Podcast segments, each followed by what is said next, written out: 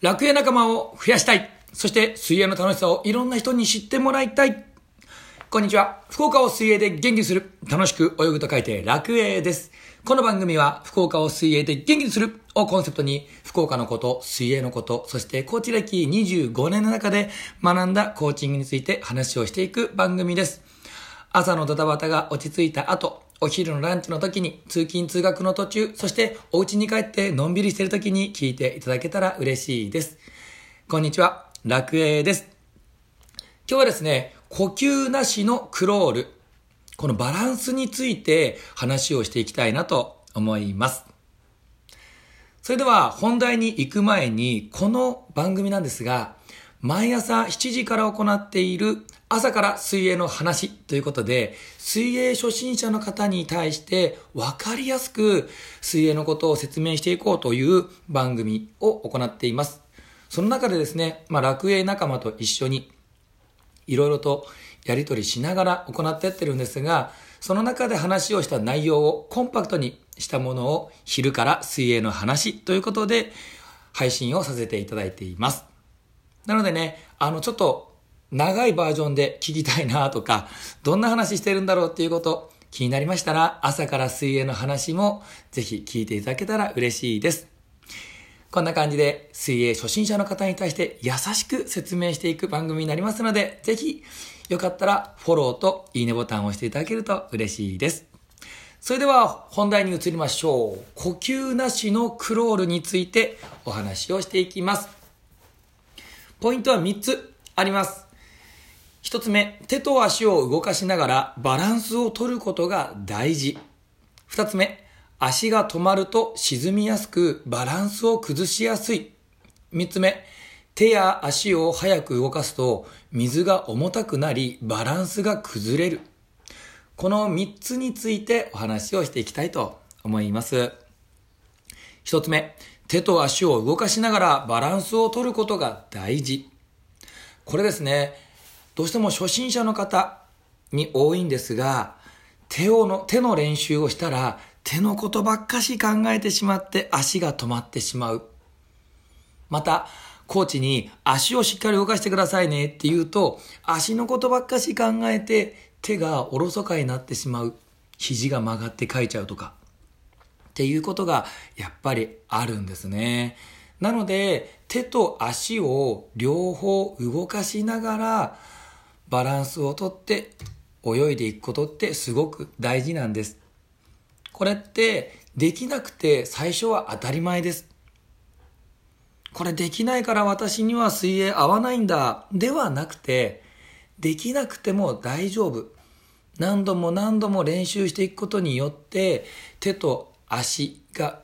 動くようになってきますし、もっと言うと、上半身と下半身の神経の連動性が取れてくることによって、最初はできなかったことも、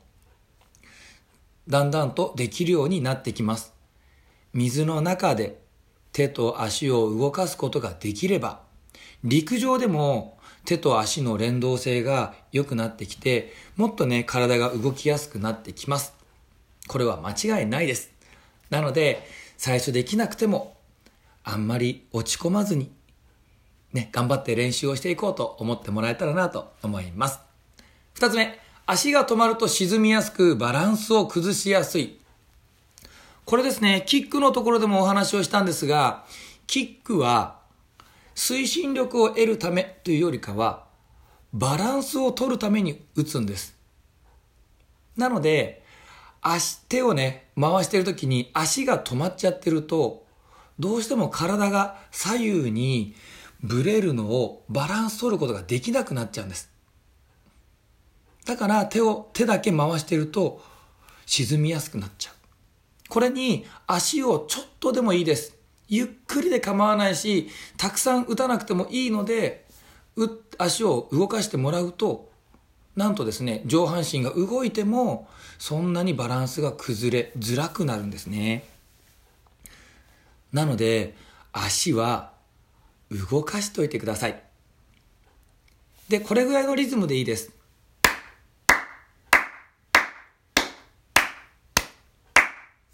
もうこれぐらいのリズムで全然構わないので、ずっと同じリズムで動かしてあげる。別に早く、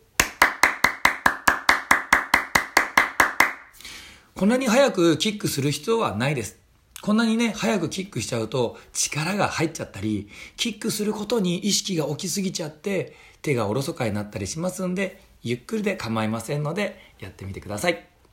三つ目、手や足を早く動かすと、水が重たくなり、バランスが崩れる。これね、男性の方に結構多いんですが、力任せに水を押そうと、手が入ったら早く水を押しちゃう人がいます。早く水を押してしまうと、水が重たくなってしまって、後ろまで押せないんですね。これは水の特性であるんですが、水の中で手を動かすときに、ゆっくり動かすと水の重たさは軽いです。でも、水の中を早く動かすと水が重たくなります。同じなんです。水の中にいるんですけど、手を動かすんですけど、でも、速さによって重たさが変わっちゃうんです。で、まず初心者の方に関しては、正しい動きを覚えてもらいたいので、ゆっくりで、水は軽く感じるところで、後ろまで書いてあげるということを身につけてください。これがだんだんとね、競泳選手みたいに上手くなってくれば、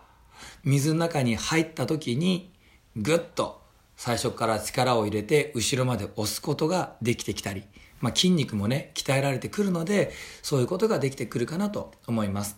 でもまだ慣れてないうち、または筋力、筋力があんまりこうない人に関しては、最初はゆっくり動かしてもらうといいです。こんな感じで、こうバランスを取りながら、泳いでいくっていうことがすごく大事になってきます。さあ、もう一度復習をしていきましょう。呼吸なしのクロール。3つポイントがありました。1つ目、手と足を動かしながらバランスを取ることが大事。最初はうまくいかなくても当たり前。なので、何度も何度も練習をしてみてください。そのうちに、上半身と下半身の神経が連動されてきて、手も足も動かすことができるようになってきます。なので、継続が大事です。二つ目、足が止まると沈みやすくバランスを崩しやすい。足はバランスを取るために行うものです。なので、ゆっくりでも構いませんので、足を止めないようにして泳いでみてください。三つ目、手や足を早く動かすと水が重たくなりバランスが崩れる。初心者のうちは手はゆっくり動かすことをお勧めします。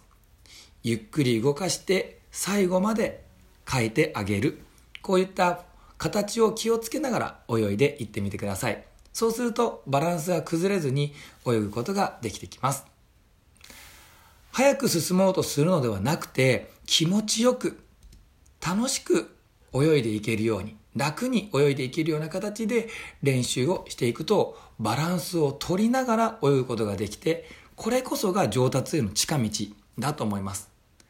早く泳ごうっていう、ちょっとね、焦った気持ちは置いといて、ゆっくり気持ちよく泳いでみてください。